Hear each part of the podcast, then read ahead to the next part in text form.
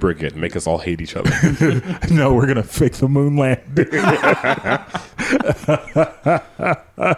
All right, uh, welcome to No Concessions, another movie podcast. Except this one explored subgenres of films. This week's subgenre is movies that were adapted from comic books that aren't a colossal bummer because they're not dark and gritty or a copy and pasted template from I don't know maybe one or two movies into a mega franchise spanning 20 fucking movies and 3000 minutes where they constantly are shoving the same stylistic things down your fucking throat and the movies as it turns out aren't actually really that good. Before we get into that review though, we've got two opening segments, a capsule review of Hustlers and a little trivia game. And as always, we've got our titular segment, No Concessions, where we talk about our favorite or least favorite film uh, and make a case for it. Let's get into the capsule review. Oh, t- tell every tell tell the people who you are. Who's joining me today? Uh, you've got Charles here. and you've also got Charles here. How can I tell the difference? You guys sound double so trouble. similar. Oh my god. We specifically go into different rooms so Denzel can't see which We're Charles is behind talking. blinds, so it's Uh, it's like the Zion curtain in, in bars in Utah. Yeah, it's exactly that, except for podcasting. While they talk, they have to hide behind a curtain. but what makes it even more inconvenient is while they're not talking, they have to come from behind the curtain. So they're constantly going back and forth. it's real bad for the audio, but we make it work. yeah, the editing that I have to do. You, I should get an award for the editing. the The metal rings on whatever the bar is called for curtains. I am editing that out constantly. I have a correction. Apparently, Super Eight, not Steven Spielberg, not involved with it at all. Right. Not not in the least. It's a J.J. Abrams joint. Yes, it was. So last week when I was saying Steven Spielberg was involved with it somehow, of course, was dead wrong, as it turns out. Movie facts, probably not my strong suit. J.J. Abrams directed and produced it, and that's why it feels like a diet Spielberg movie. Yeah. Because it was J.J. Abrams pretending to do his favorite impression of director Steven Spielberg. It's like most of that dude's career. really? Huh. I feel like he does a lot of Spielberg esque things in his directing style. Dog, the movie, the music in that trailer alone led me to believe that was Spielberg. Yeah. Like just the way, if you if you're familiar with Spielberg or people aping Spielberg, mm-hmm. that's exactly what they do. And then of course it's all, got all the tropes present Yeah. from E.T. and Close Encounters, all this shit. So I should have just looked it up. That's what I'm saying. I was I was watching the trailer, and I'm sure in the trailer it says J.J. Abrams multiple times. I just wasn't paying attention. For future reference, never fact check us. No, always do. it, it provides at least two minutes of extra time onto the episode where I say I was wrong. It's mostly me saying I was wrong. I don't think anybody's gotten as much wrong as I have. And that in itself probably is wrong. I don't know. I don't know. Anyway, let's move on. Anyway, let's get into the capsule review, Charles. So I saw Hustlers over the weekend. There's some backstory to this because you might be thinking, Charles, as a red blooded man, what are you doing going to see this stripper movie? Well, it was hot again in San Diego over the weekend, and my apartment doesn't have AC. So my girlfriend gives me the brilliant idea of, hey, let's go see this silly, dumb movie about strippers ripping off Wall Street guys should be good to turn our brains off to for a couple hours, right? So we go in there, and 10 minutes in, I'm more into the movie than she is. There's a reason why. Because It's it's. because Cardi B is sexy, obviously. No, quite the see, that's the first thing you would think, but it isn't because you're seeing gratuitous strippers doing their stripper thing at their stripper club.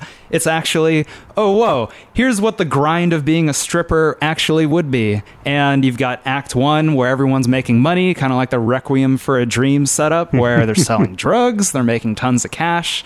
And then, end of Act One, here comes the Great Recession, 2008. Now, all the loaded Wall Street guys aren't coming to the strip club anymore. What are the strippers supposed to do for money? I know.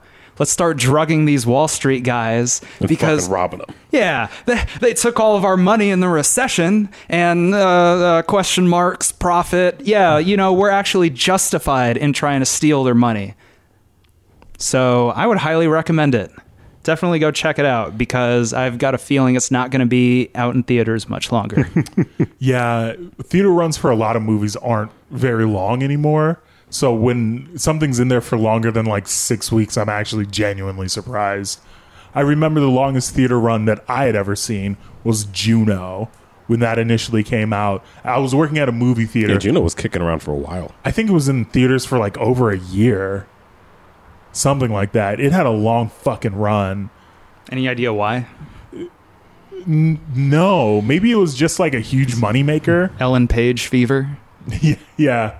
The- Ellen Page without Michael Cera, or was he in that? He was He in was it. in it. He was in it. Oh, maybe that was peak Michael Cera, Ellen Page awkward comedy phase.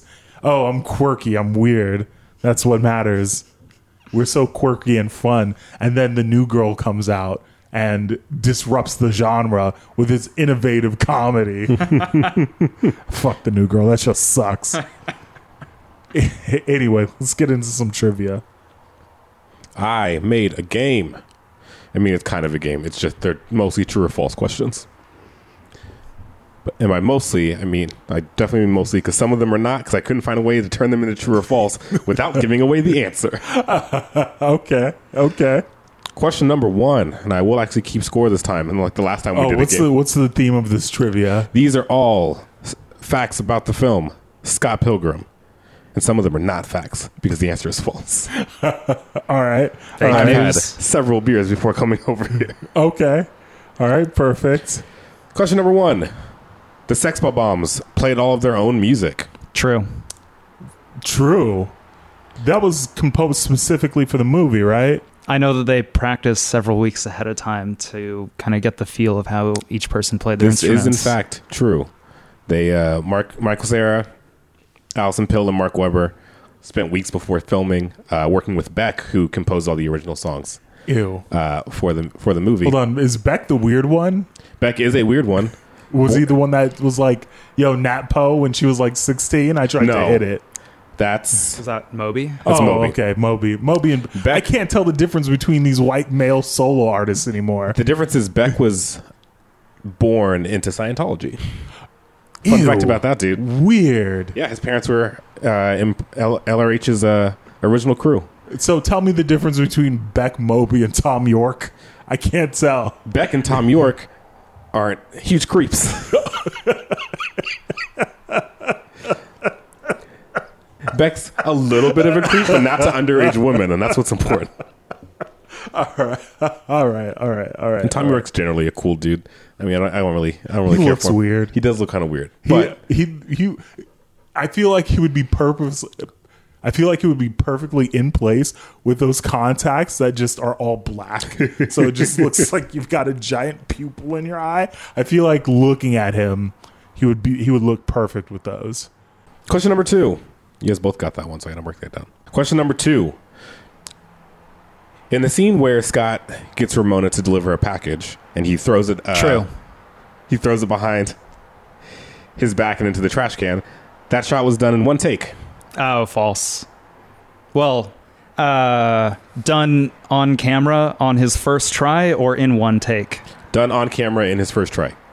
Oh, false. True? It is false. Damn it. Yeah. Charles, do you want to guess how many it took for bonus point? Uh, in the 30s. Oh, right, you're right. I've seen this movie a lot.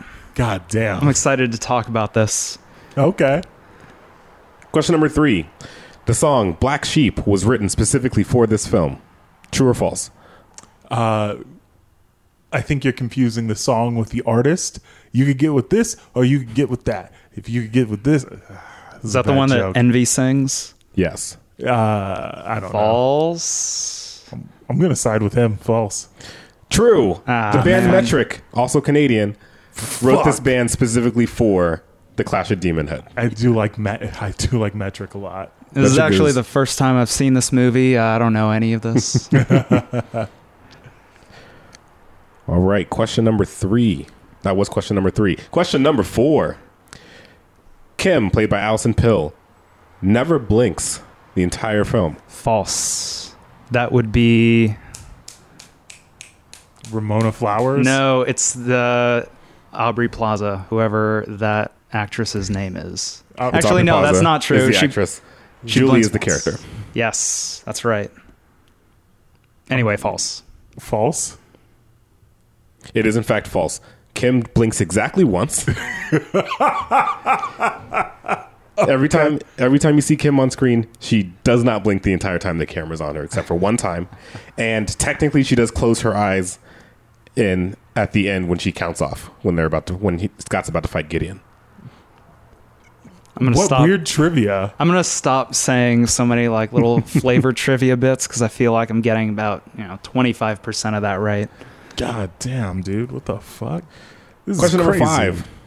Michael Cera was one of Edgar Wright's first pick for the lead role in Hot Fuzz. False. There's no way. Hot Fuzz. After he's made The a bunch of of the- movies with Simon Pegg The already. first of the Cornetto trilogy. No. Hot What? Fuzz. That's Shaun of the Dead. Oh, you're right. The second of the Cornetto trilogy. Um, I don't know, man. That's crazy. Michael Cera as a cop? Yeah, right. yeah, fucking right. He tried to play that dangerous bad boy in like misguided youth or whatever it was yeah, he was a drug dealer in that one movie that came out like five years ago. Unprotected Sex, whatever that song, that movie was called. Youth in Revolt, I think it was. Oh yeah, this is the end. He was cast as like some weirdo, edgy, like Just a- hyper badass. Just a yeah. Didn't work. at drugged all. up asshole. All right, I'm gonna go false. That is true. Are you kidding me? outta Edgar here. Wright, after seeing him in Arrested Development, wanted to cast him in Hot Fuzz, one of the uh, early picks. I guess that would have been a completely different movie. Yeah, Oh, terrible movie. Can you imagine Hot Fuzz with Michael Cera being Nicholas Angel? Are you kidding? I don't think Michael Cera's got all that much acting range. I don't think He think really doesn't. That's why he's perfect for this movie. he's Scott exactly Pilgrim, not Hot Fuzz. he's exactly Scott Pilgrim. Yeah. That is his acting style. Question number six: Brampton, the town, the hometown of Crash and the Boys, that one band with Crash and those boys, Is that girl a boy too? was made up for the film. Brampton is a real place. I'll agree with Denzel. You are correct. Brampton is a real place. It's actually Michael Cera's hometown. Nice. Who's ahead? I lost track.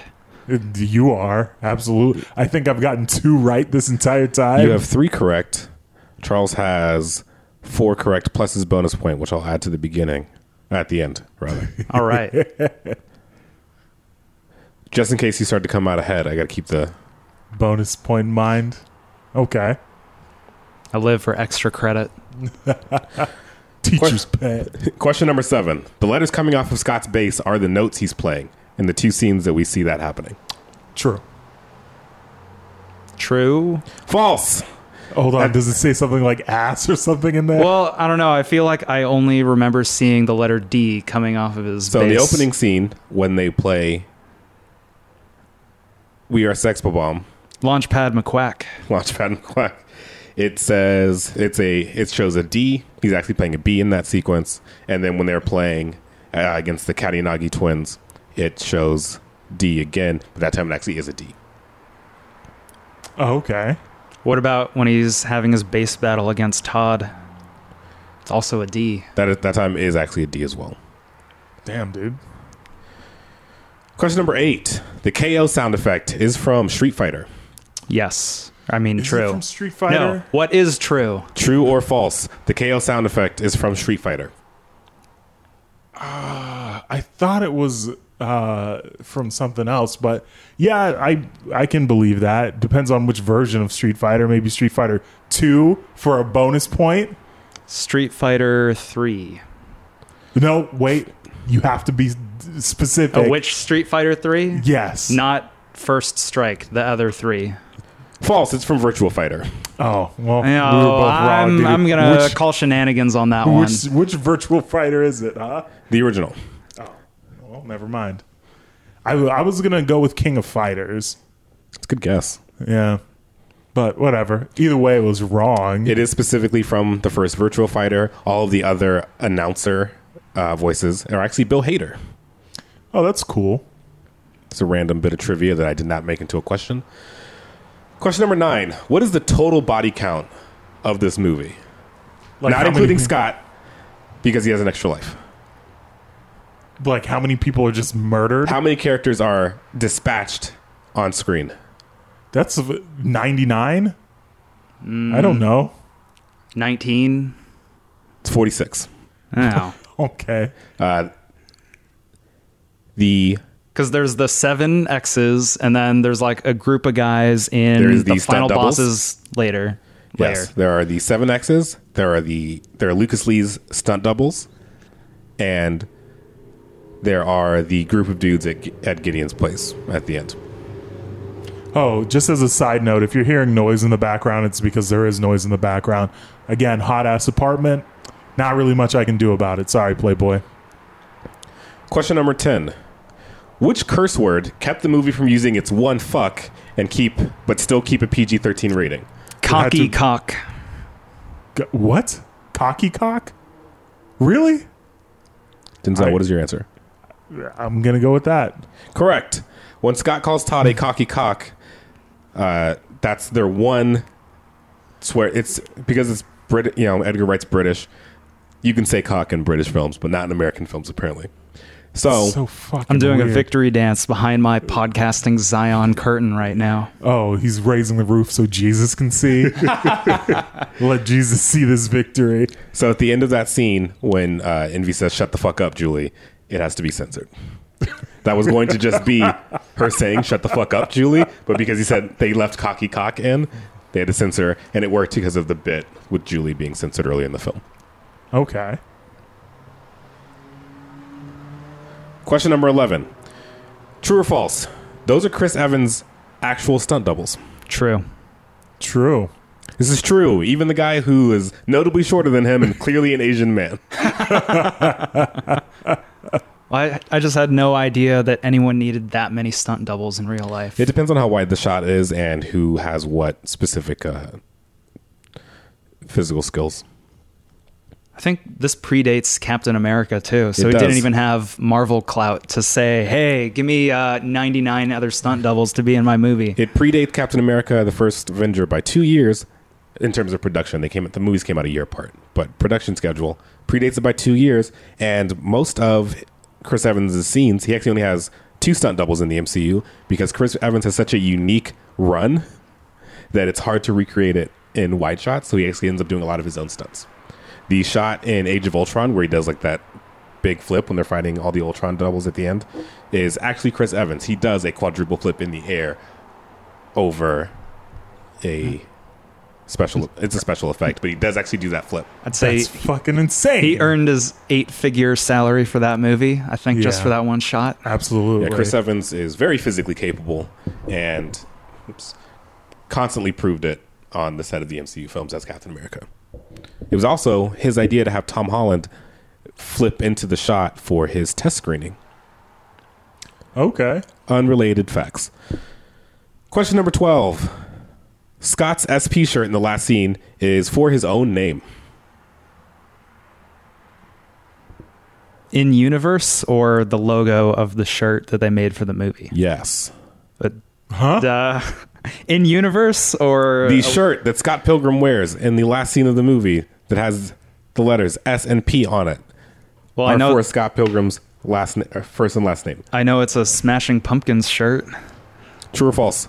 I'm gonna go with Smashing Pumpkin shirt. Correct. it is in fact a Smashing Pumpkins shirt. oh shit. Oh shit. Okay. So is that a point or is that uh, Oh, yeah, like a gotta- shrug emoji? I don't know what you what score you would Yeah, get for knowing that question. specifically that is a Smashing Pumpkins shirt. That's another bonus point. God damn it. I'm. oh, it's like well, I'm back in school. Oh god, I'm just holding the L. It's Question like I'm number back in 13. School. Question number 13. Michael Cera was too good a bass player for the rest of the group and had to dumb it down when he was playing for the movie. I'll let Denzel go first on this. Fuck that. That's false. It's true. Fuck. It is in fact true. Oh, Michael okay. Cera is an accomplished musician, having toured with the indie rock supergroup Mr. Heavenly, featuring uh, members of bands that I forgot to write down, but several indie rock groups. He also did some backup uh, vocals and instrumentation for Weezer on their 2004 album, and he's also released his own full studio album and continues to play bass, guitar, drums, and theremin randomly. The man's accomplished. So Okay. how come none of that comes through in any of his roles, and he's just this kind of like dweeby wet blanket and He everything he, also does? plays. He also played some of the music for on the soundtrack of Nick and Nora's Infinite Playlist. He wasn't in that movie, right? Oh, he's in that film. Is he? I Nick? thought it was.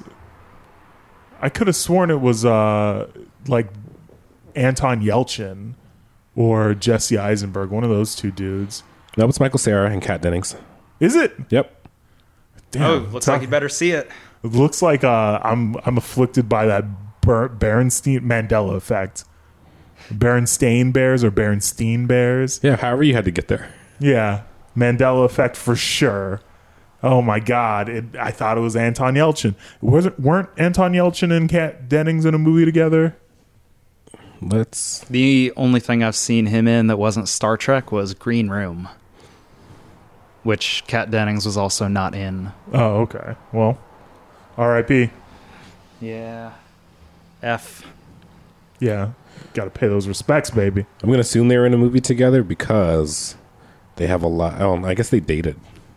Oh well, So maybe they were also in a film together, but they were also dating briefly before his death. R.I.P. Question number 14.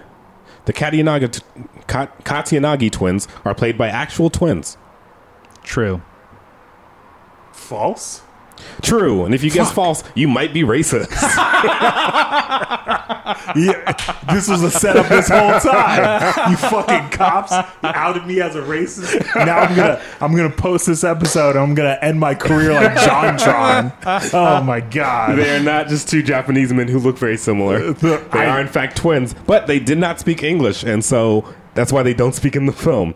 In fact, Edgar Wright had to use a lot of gestures to get them to direct them on set because they did not speak any English, and Edgar Wright speaks zero Japanese. So to be fair, I didn't think there were two dudes who looked the same. I thought it was that thing where you just split the screen and you have the same person doing it Fair. twice. They are, but they are twins. Okay, that's cool. That's very fun. And final question, question number 15. Scott meets all of the exes in the order Ramona dated them. No, that's false. That's false. Because he meets uh, the girl partway through and she tries to ambush him. Correct. Yes. It is false. He meets Roxy in the alley in the scene before they go to the show to meet the Clash. I wrote a pun into that explanation and I forgot to deliver it just now. Yet another joke lost to beer, ladies and gentlemen. Final tally Denzel, 7.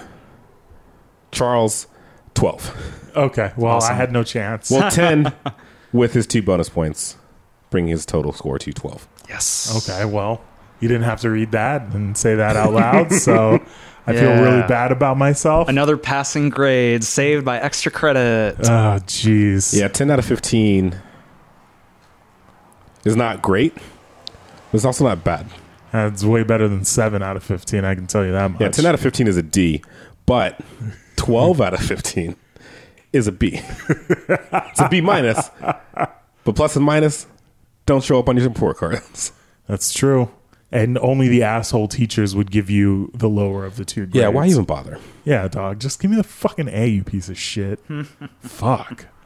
Anyway, uh, after that rousing trampling that I just took, I need to go sulk for at least 40 seconds. Uh, we'll be back after I cry a little bit. I'm going to put on the bingo players, cry just a little. we'll be back after the break.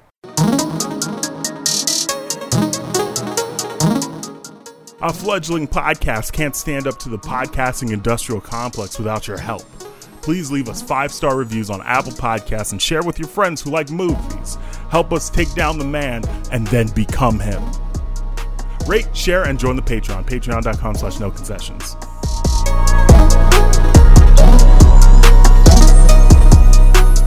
This week we're reviewing Scott Pilgrim versus the World, directed by Edgar Wright, produced by Eric Gitter, Nira Park, Mark Platt, and Edgar Wright. Screenplay by Michael Bacall and Edgar Wright, based on Scott Pilgrim by Brian Lee O'Malley, starring Michael Cera, Mary Elizabeth Winstead, Kieran Culkin, Chris Evans, Anna Kendrick, Allison Pill, Brandon Routh, and Jason Schwartzman. Music by Nigel Goodrich, Godrich, I don't know. Cinematography by Bill Pope, edited by Jonathan Amos and Paul Machliss. It was released on August 13th, 2010 in the US with a running time of 112 minutes, a budget of 85 to 90 million, and a box office pull of 47.7 million. Womp womp. Scott Pilgrim versus the World is, as mentioned, an adaptation of the Scott Pilgrim books by Brian Lee O'Malley.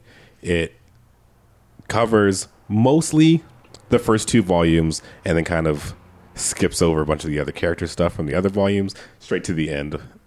Um, it was actually the script was actually written before the last volume was written, so there's a couple of alternate endings that almost made it into both the film and the book that didn't happen because they were written at the same time. Anyway, the film follows Scott, who is a 22 year old who still lives in his hometown, just lives in a basement apartment, sleeping on the floor with his friend, his uh, slightly older friend Wallace, who's gay and is constantly trying to hook up, but Scott can't because Scott lives there. He is dating a 17 year old Catholic schoolgirl who's also Chinese. He's in a band with his high school friend called Sex Bob-omb, and they're fine. They're a decent band. I listened to the soundtrack a whole bunch after this movie came out. He's in a band. He's dating a high school kid. He's pathetic. That's the through line of this whole thing.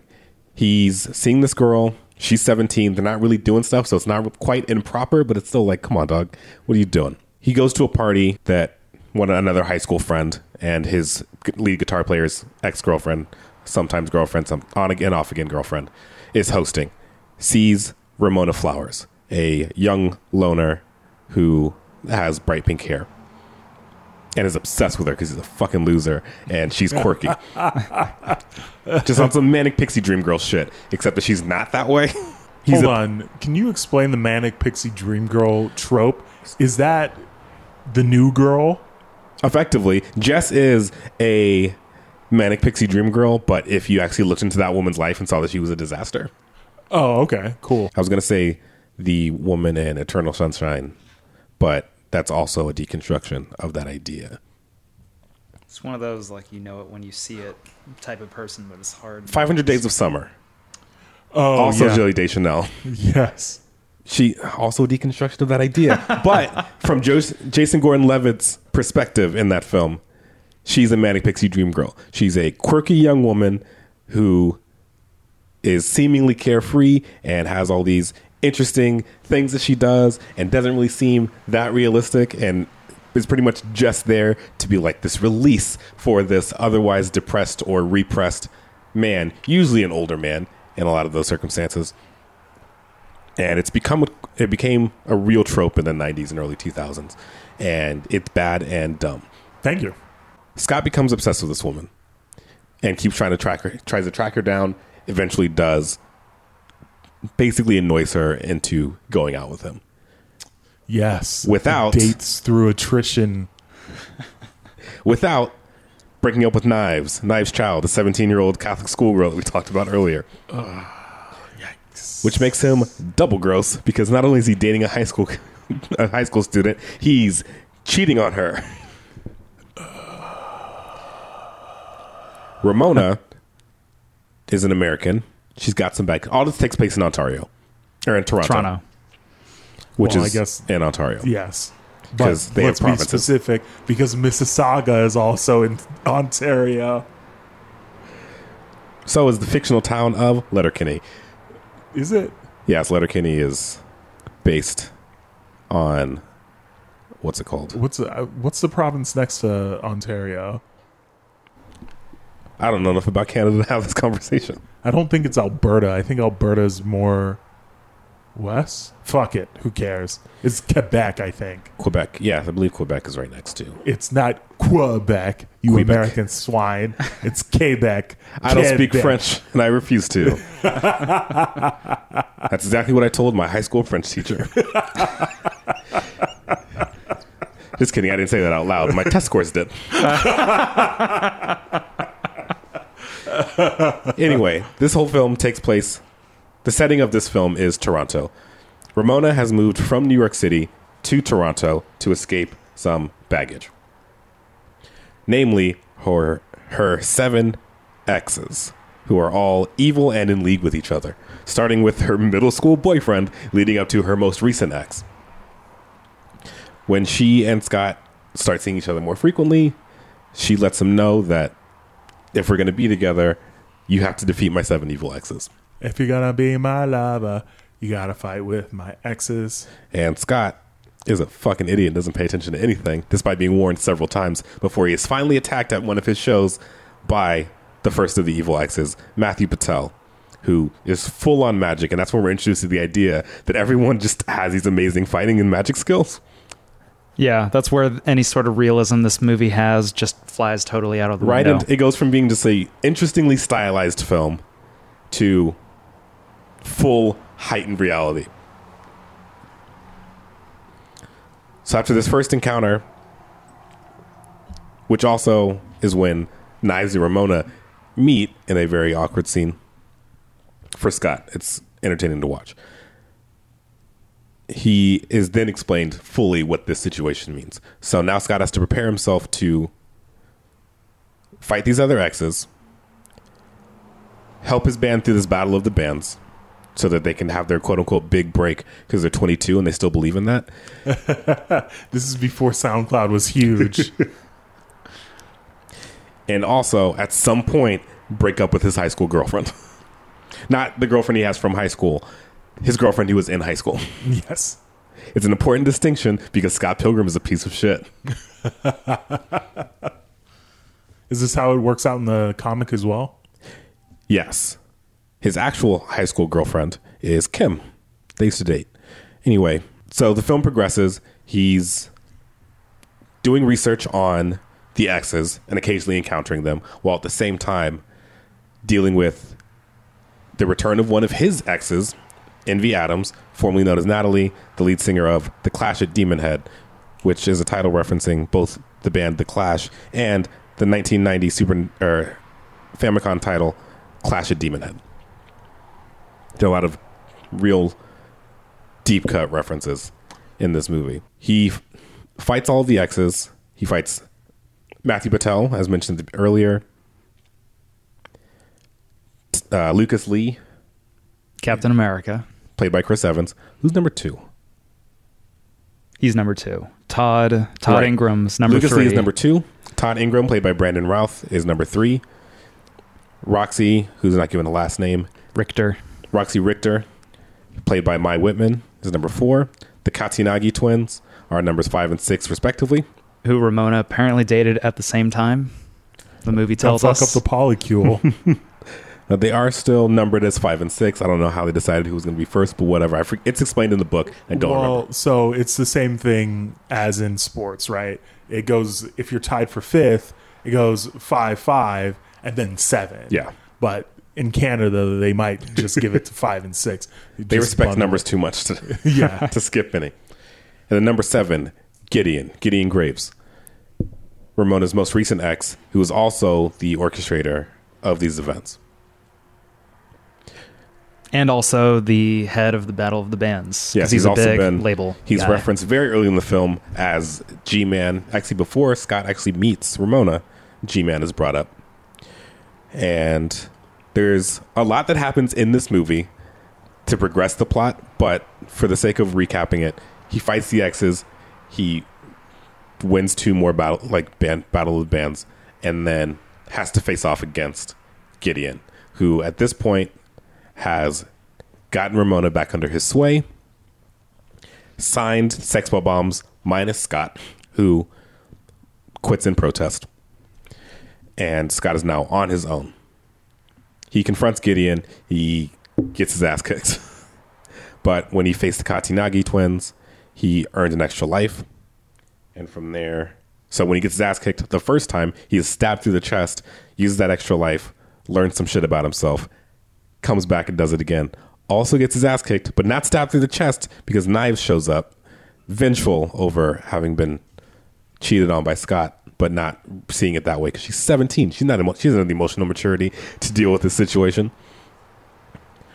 But she comes back, helps Scott fight Gideon. Scott beats Gideon, breaks Ramona of his control. There's a whatever gag about him having to fight Nega Scott, and then it's played off. And he walks into the sunset, proverbially, proverbially, with Ramona at the end, having proven himself and learned a little bit about himself as well. What kind of awful person just has seven evil exes? Like, what kind of person are you to where you have exes who are so evil that they're willing to torment your new uh, courtier? Yeah, it's interesting because none of ostensibly Scott, uh, Scott and Ramona are main characters. Scott is the main character, obviously, and then Ramona is everything is influenced by the character that's implied by her past. She was only briefly with Matthew. They were like fifth grade or some shit. But it's also explained that she left, she was with Lucas, left Lucas for Todd, broke up with Todd after he punched a hole in the moon for her. And then gets sent off to Vegan Academy, whatever that means. Yes, he leaves her vegan academy.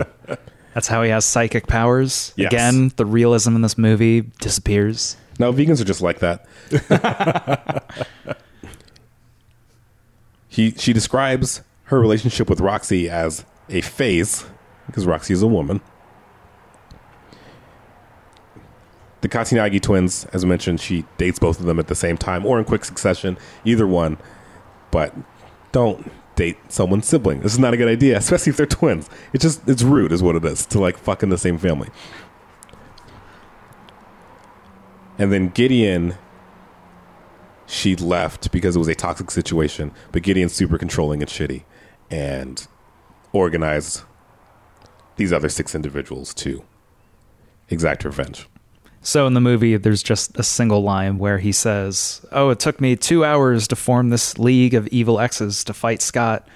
Uh, is there more detail on that in the books? In the book, yes, he also has his own group of exes that are a group of women that he controls, much in the same way he controls Ramona. It's very creepy. Yes, it's there's not really there's not really much more than that. He does put the group together, but they were already kind of in Ramona's orbit still. There's also a lot more with we don't have to get fully into the extent of the books. Maybe that could be the Saturday school. Uh, spoilers for content later to come. Just in the context of the film, Scott and Ramona are both bad people. And they're bad people who just happen to run into each other and it works for whatever reason. Their specific flaws just happen to mesh in a way that's probably not healthy and they definitely should not end up together at the end of the film. So there was a alternate film ending where Scott ends up with knives, the Yes. high schooler instead. Is that expanded on in the book at all too?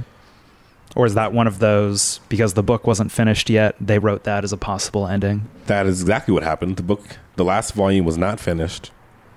So they were kind of on their own as far as writing the end of the film. And the when they were writing the film, Brian Lee O'Malley was toying with the idea of Scott ending up alone because he's a shitty person, but he does grow into a better person. Again, the books take place over the course of about a year, year and a half. So he's actually got time to work through all that shit. The movie takes place in about a month.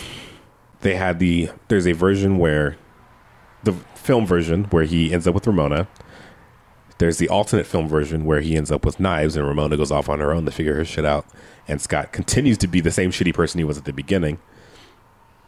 There's a version that was potentially going to be in the book that they were going to base one of the endings off of in the film, where Scott ends up with nobody because these women realize that they're better than him. and then I believe in the book. It's been a, about a about two or three years since I've read it. He ends up with, I think he ends up with Ramona in the book as well. But they, it's like there's more growth. They sort it out. Was the book good? Yes. Okay, I know. I know people who enjoy Scott Pilgrim, but their taste is dubious. So it's tough for me. Your taste is also. Dubious. I don't think you would like it. Okay, I don't know if that's for me because it's not action, right? It's mostly like people talking about things. There's also a lot of action. Is it? Is it? Would you say it's closer to Steven Universe? No. No. Despite the visual similarity, Okay. uh, no, it, I would not say that it's similar to Steven Universe. It does pretty effectively capture that idea of that weird period where you're in your late teens, early 20s, and you're still working on being like a person, and how sometimes there people just don't figure that shit out for a while. And Scott's one of those people, and he learns through these experiences and being in a relatively like in a small suburb of a larger town, but still largely being encompassed in that small suburb and never really leaving it because he has no ambition. There's very good character development across all of the characters, and everyone has more to do because there's seven volumes of this comic as opposed to a two-hour film. Where the what the film does is take that shitty character and maintain the fact that he's a shitty person. And one of the things, one of the, because as we mentioned, this film did not do well in theaters at all. What, half its budget? yes. Yeah, so it was not super popular. And a lot of people that I talked to at the time, because I was obsessed with this movie, I think I saw it in theaters three times and wore out the soundtrack and still listen to a few tracks on it to this day. To this day. But a lot of people didn't like it because Scott is a shitty person at the beginning of the film, and he's still a shitty person kind of at the end of the film. And that's kind of the point is that Scott's not a good person. Ramona's also not a good person. And they go through this stuff together, but none, none neither of them are working on being better people. They just want to continue seeing each other. And they'll work around whatever they have to to be comfortable. That Scott's whole thing is just he wants to be comfortable. He won't do anything to get himself past that. He's not it's a flat arc. He's not growing as a person. Things are happening around him as he deals with the same way he deals with fucking everything. It's path of least resistance. What can I get out of this? He starts off dating a high school student because she doesn't know any better. She's fucking seventeen. She he's twenty two. She's he's clearly way cooler than her. Obviously, he's in a band. He's twenty two. He still lives in his fucking hometown. But whatever. She doesn't know any better than that. And then he starts seeing this girl who's cooler than her than him but it's mostly just sexual attraction and she'll put up with his bullshit because she has her own bullshit. It's not Okay. traditional in terms of character development in film. I think that puts people off. Okay, that's fair. God damn. In spite of all that, though, I'd give it a super strong recommendation.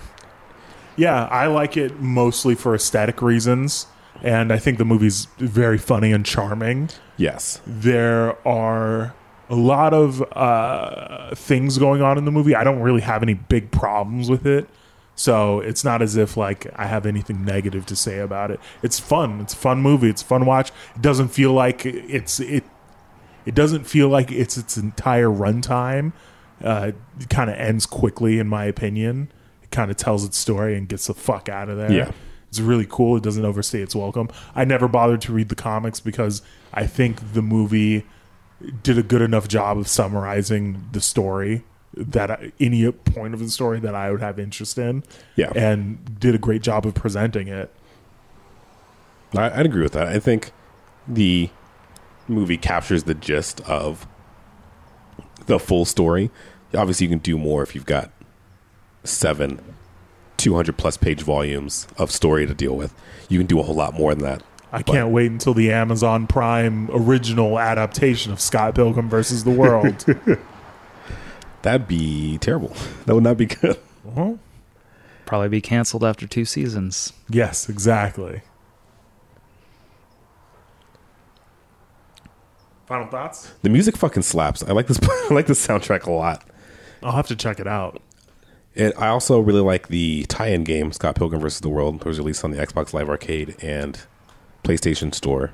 The music for which is also incredibly good. It's done by the what is that genre? Chip tunes? Yeah, I guess the group Anamanaguchi. Yes. They, it's very good. I like their eight-bit covers of the songs from the book or from the movie. Uh, the Sex Bob-Omb stuff is real fun. The original, like like I said, Beck wrote most of the original tunes, but Metric wrote the song "Black Sheep" for the movie. The even just the eight-bit rendition of the Universal theme is a treat at the beginning. It's it's just real solid. Yeah, I- aesthetically, it's very creative. Uh, as with all other Edgar Wright movies, the Yeah, the jokes and scene compositions are very dense, with stuff happening with the main characters in the foreground, with funny little things happening in the background, details you pick up on Oh, repeat viewings. the bit where Knife shows up at Wallace's place and Scott dives through the window gets me every fucking time. I've seen this movie easily 30 times and it's fucking incredible. Just And it was in the trailer and I wish it wasn't cuz it's so funny just on its own. Which is why it was in the trailer because it is incredibly funny. But it, I think it hits better when it's not When you're like, not in this quick it. sequence and there's not uh, worse music than is actually in the movie playing over it. Okay. That's fair. Yeah, there are a lot of there are a lot of small things in this movie that are really good. On top of just like you said, how effectively self-contained it is, and how fun a lot of the jokes are. And Edgar Wright's directing style is always just fun. Yeah, it lends itself to comedy really well. He's a fun dude to watch. I don't think, aside from The World's End, I've ever been displeased with any of the work that he's done. He's great at what he does. It's fantastic. I need more work from him. I was kind of worried that uh, after your description of Scott and Ramona being terrible people and going out together, that we'd go against the theme of this week of comic book movies that aren't bummers. But No, I think still- we pulled it back. Yeah. There's a lot still- of comedy going on in this movie. It's still very funny. It's still very charming. It's just we all know someone like Scott who just never did anything. And what's worse is we are all several years old, several years older than Scott, and we still know people exactly like Scott. Yeah. After the break, we'll get into no concessions.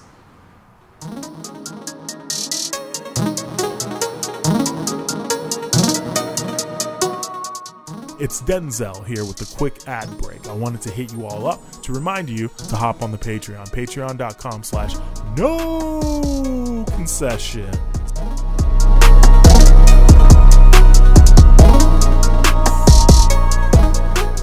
And we're back. No Concessions is our titular segment where we make a case for our favorite or least favorite movies. And uh, let's start with you, Charles. My no concessions is a dark one. I mean, it's a negative one. It's one. I, it's a film I don't like. Okay. It's Teenage Mutant Ninja, Ninja Turtles three: Turtles in Time. the game. No, it's an, the game is incredible, fantastic. Good. uh, Game Boy title or a Super, a Super, NES title. Nintendo. The movie is fucking awful. It should not have been made. Uh, the Henson Company was not involved. Almost none of the almost none of the cast returned. So the animatronics are worse. The voices are different, and the the story is dog shit. They April just somehow ends up in a time portal, thrown back into feudal Japan.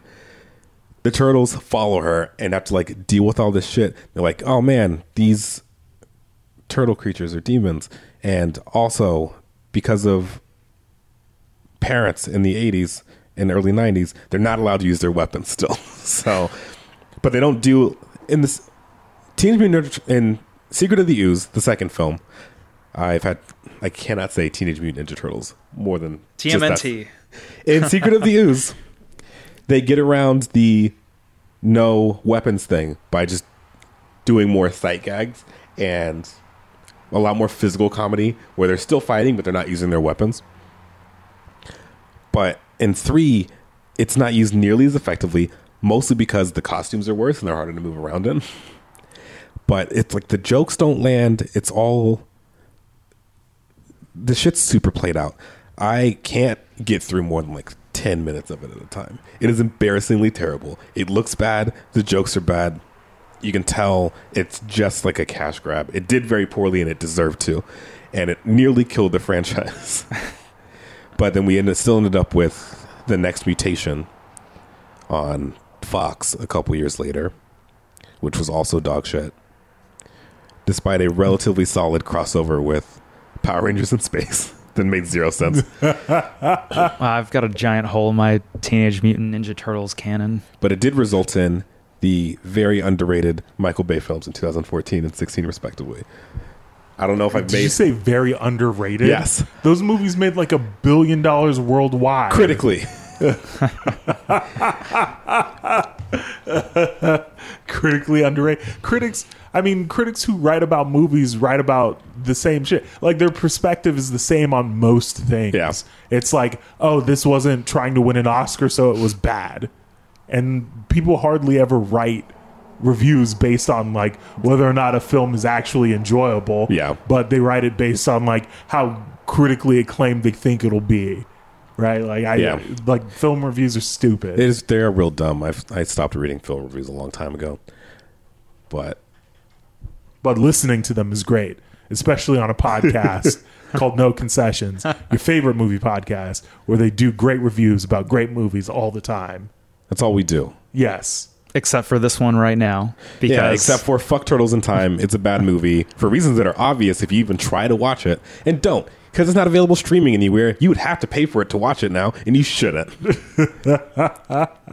I wouldn't. I don't, we don't advocate uh, piracy on this podcast, but I wouldn't even pirate this film because I don't want. I don't want to feel like I have to watch it because I broke the law to get it. the shit sucks. Don't watch it. All right. How about you, Charles? uh, my negative no concessions is James Cameron's Aliens. Yeah. I really like Alien 1. I really like Alien 3, but somehow Aliens just goes against Okay, so you're no longer welcome on this show. you like Alien Three over Aliens? Oh, I love Alien I, 3. I love Alien 3 as well. Aliens is fucking incredible. But let's let's hear it. Go let's hear it. what you got. what I thought made the first and third movies so good was you've got small team ensemble cast, you have claustrophobic space, and you have one monster creature that's running around and trying to kill everybody one by one. But then with aliens, you find that there's some super powerful militaristic force that's being sent down to the planet from Alien, and they're trying to figure out. It's been a while since I've seen this. How come uh, a colony has been completely killed or just gone off the grid? Do you remember? Yeah, so basically this colony just wasn't contacting anymore. I think maybe right, they, put lost a- contact, Yeah, and they're con- sent in to try and investigate what's going on. They bring back Sigourney Weaver, who's been in cryo sleep since the end of the first one, which I liked a whole lot. It's cool to see her again.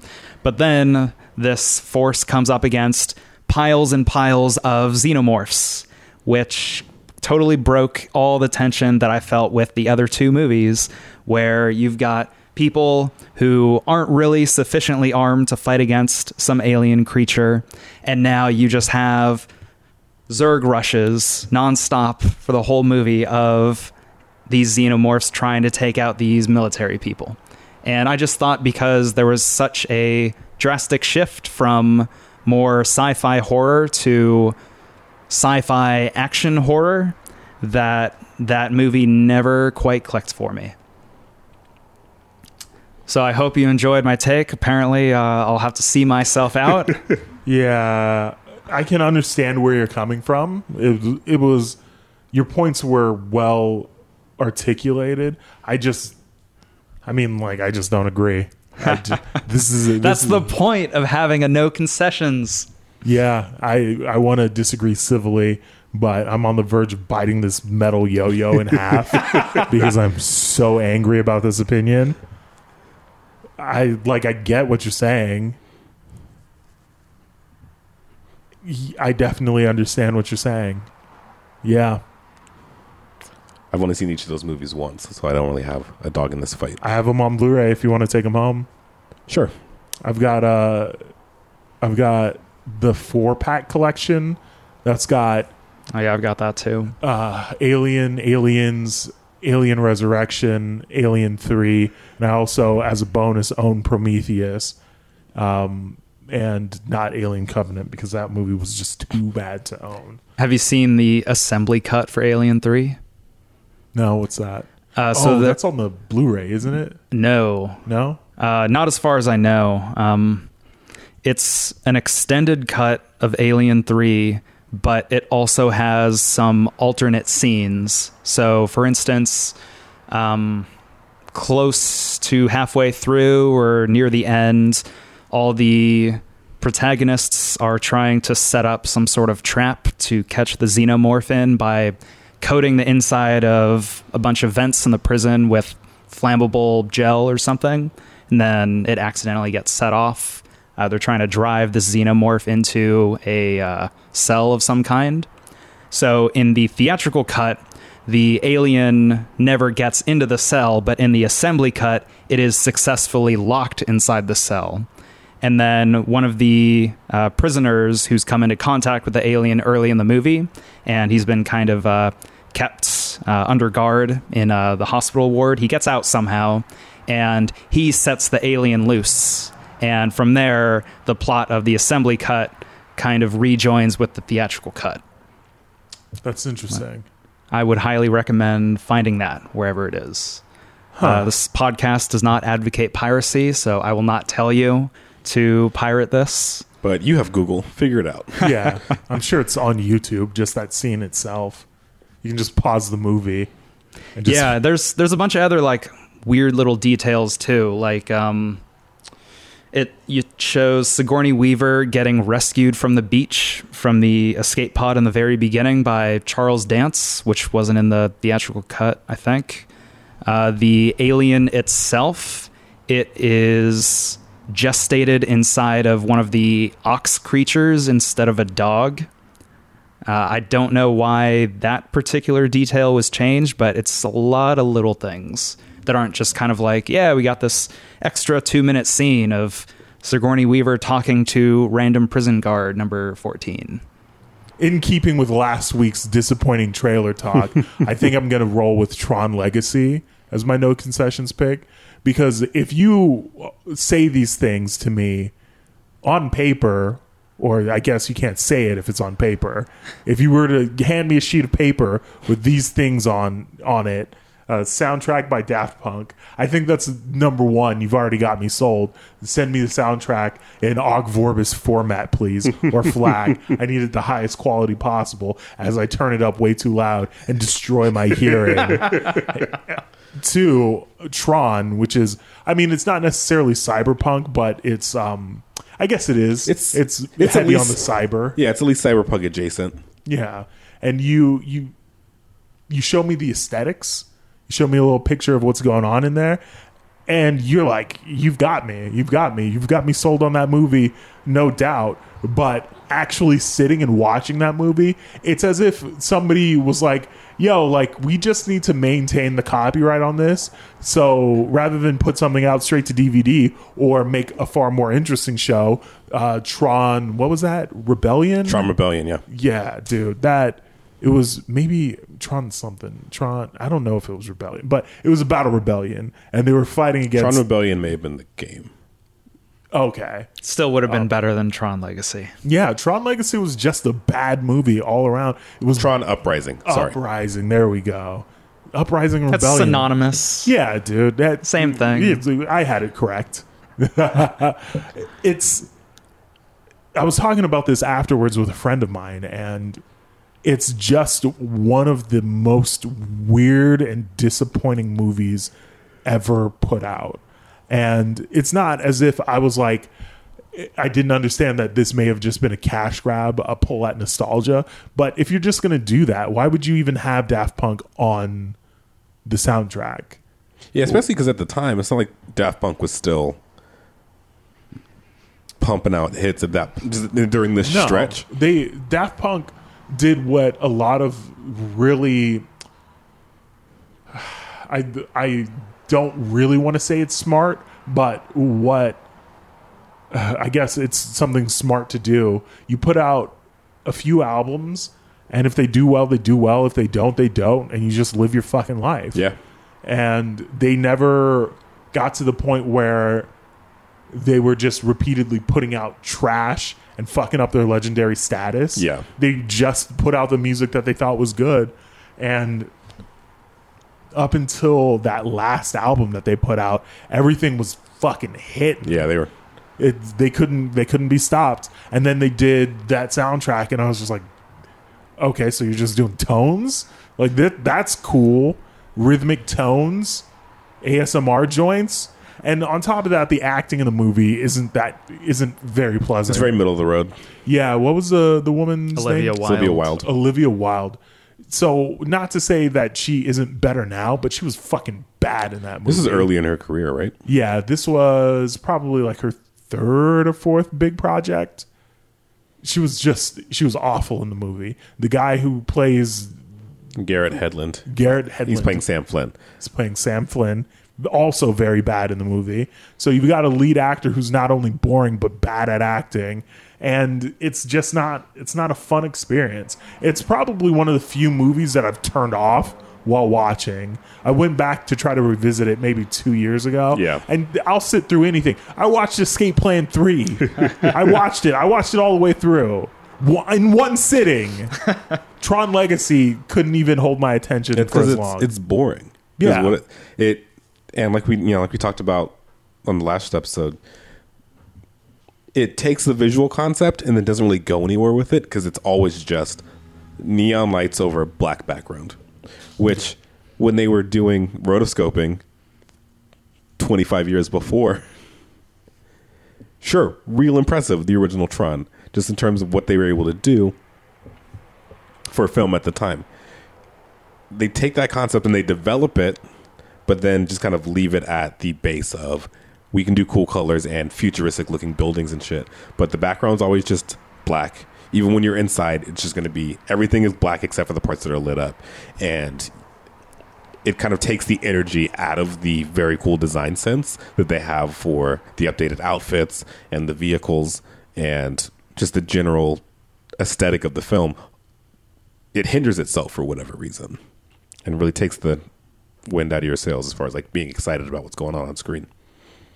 Absolutely. Thanks everybody for uh, listening to this week's episode of No Concessions. Thank you, Charles. Thank you, Charles. Uh, we'll see you next week. Bye. See you later.